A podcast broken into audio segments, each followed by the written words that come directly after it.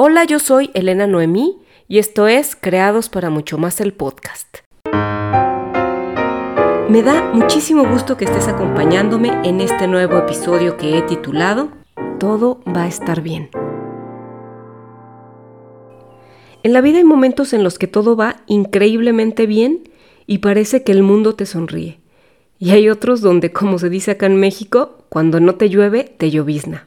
Sí, la vida es hermosa pero también es cierto que la vida trae esas malas rachas donde todo parece ir de mal en peor. Incluso hay momentos cuando parece que ya estás a punto de salir de una terrible situación y ¡zas!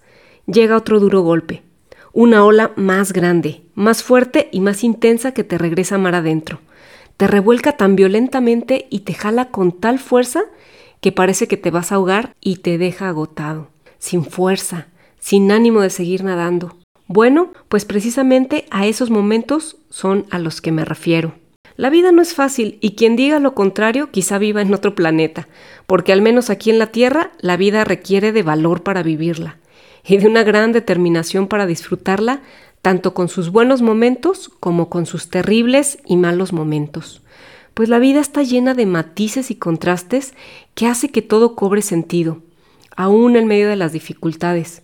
Jesús mismo aseguró, en el mundo van a tener dificultades, pero confíen en mí, yo he vencido al mundo.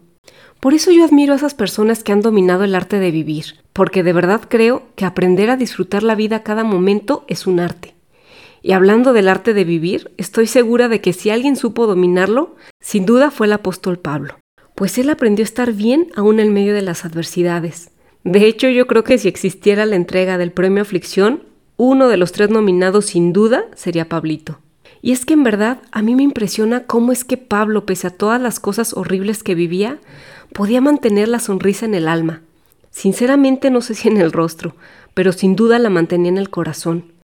Yo no sé por lo que estés pasando, no sé si estás atravesando por el profundo dolor de perder a un ser querido, o si estás pasando por enfermedad, o la pérdida de tu empleo, de tu casa, tu negocio, o si estás pasando por una mala racha económica donde no ves la salida. Pero el día de hoy estoy aquí para decirte que no hay dolor que Dios no pueda curar, ni situación que Él no pueda mejorar. Dice la Biblia en Efesios 1:11 que Dios hace que todas las cosas resulten de acuerdo con su plan. Por eso puedo decirte con certeza, porque yo misma lo he vivido, que no hay nada que a Dios le tome por sorpresa. Dios tiene la solución a tus problemas muchísimo antes de que tú los tengas, ya que nada, absolutamente nada, se sale de su control. Así que en este momento puedes descansar en que todo va a estar bien, porque tu Padre te ama profundamente y tiene pensamientos y planes solo de bien para ti, como dice Jeremías 29:11. Recuerda que no hay tristeza profunda que su amor infinito no sane y no hay vacío que Él no sea capaz de llenar. Dice su palabra que Él nunca nos va a dejar, y si tú has sentido que Él te dejó, quiero que sepas que no es así. Él siempre va delante y detrás tuyo aun cuando no lo puedas ver ni sentir. Es muy importante que sepas que la vida misma lleva una inercia propia y dentro de esa inercia hay cosas lindas y cosas que no nos gustan y hay cosas que no solo no nos gustan, sino que nos duelen.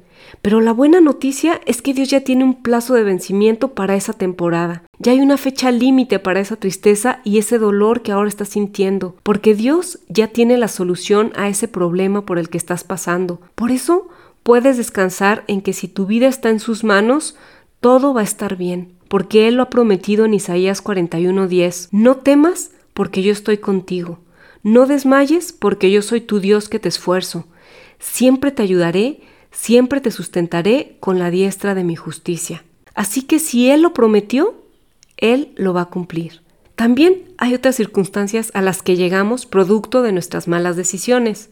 Así que debemos hacernos responsables de nuestras malas elecciones y pedirle a Dios que nos perdone por no haberlo considerado al decidir y pedirle que nos ayude a resolver el embrollo en el que solitos nos metimos por nuestra independencia de Él.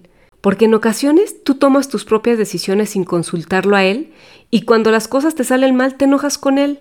Y eso es tan absurdo como comprar ropa en Liverpool e ir a reclamar a Palacio de Hierro que te salió defectuosa.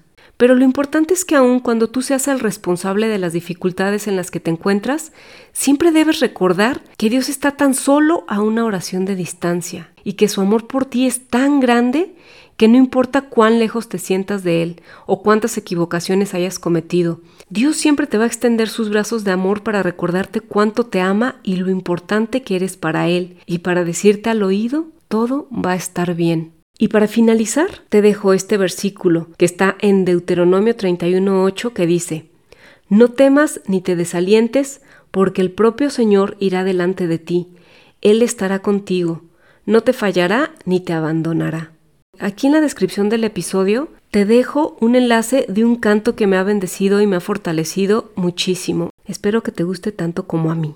Y una cosita más antes de irme. Si tú quieres apoyar este podcast, búscanos en las redes sociales como Creados para mucho más. Suscríbete en Spotify, Apple Podcast, Stitcher o cualquier plataforma de tu preferencia. Comparte y eso nos ayudará muchísimo.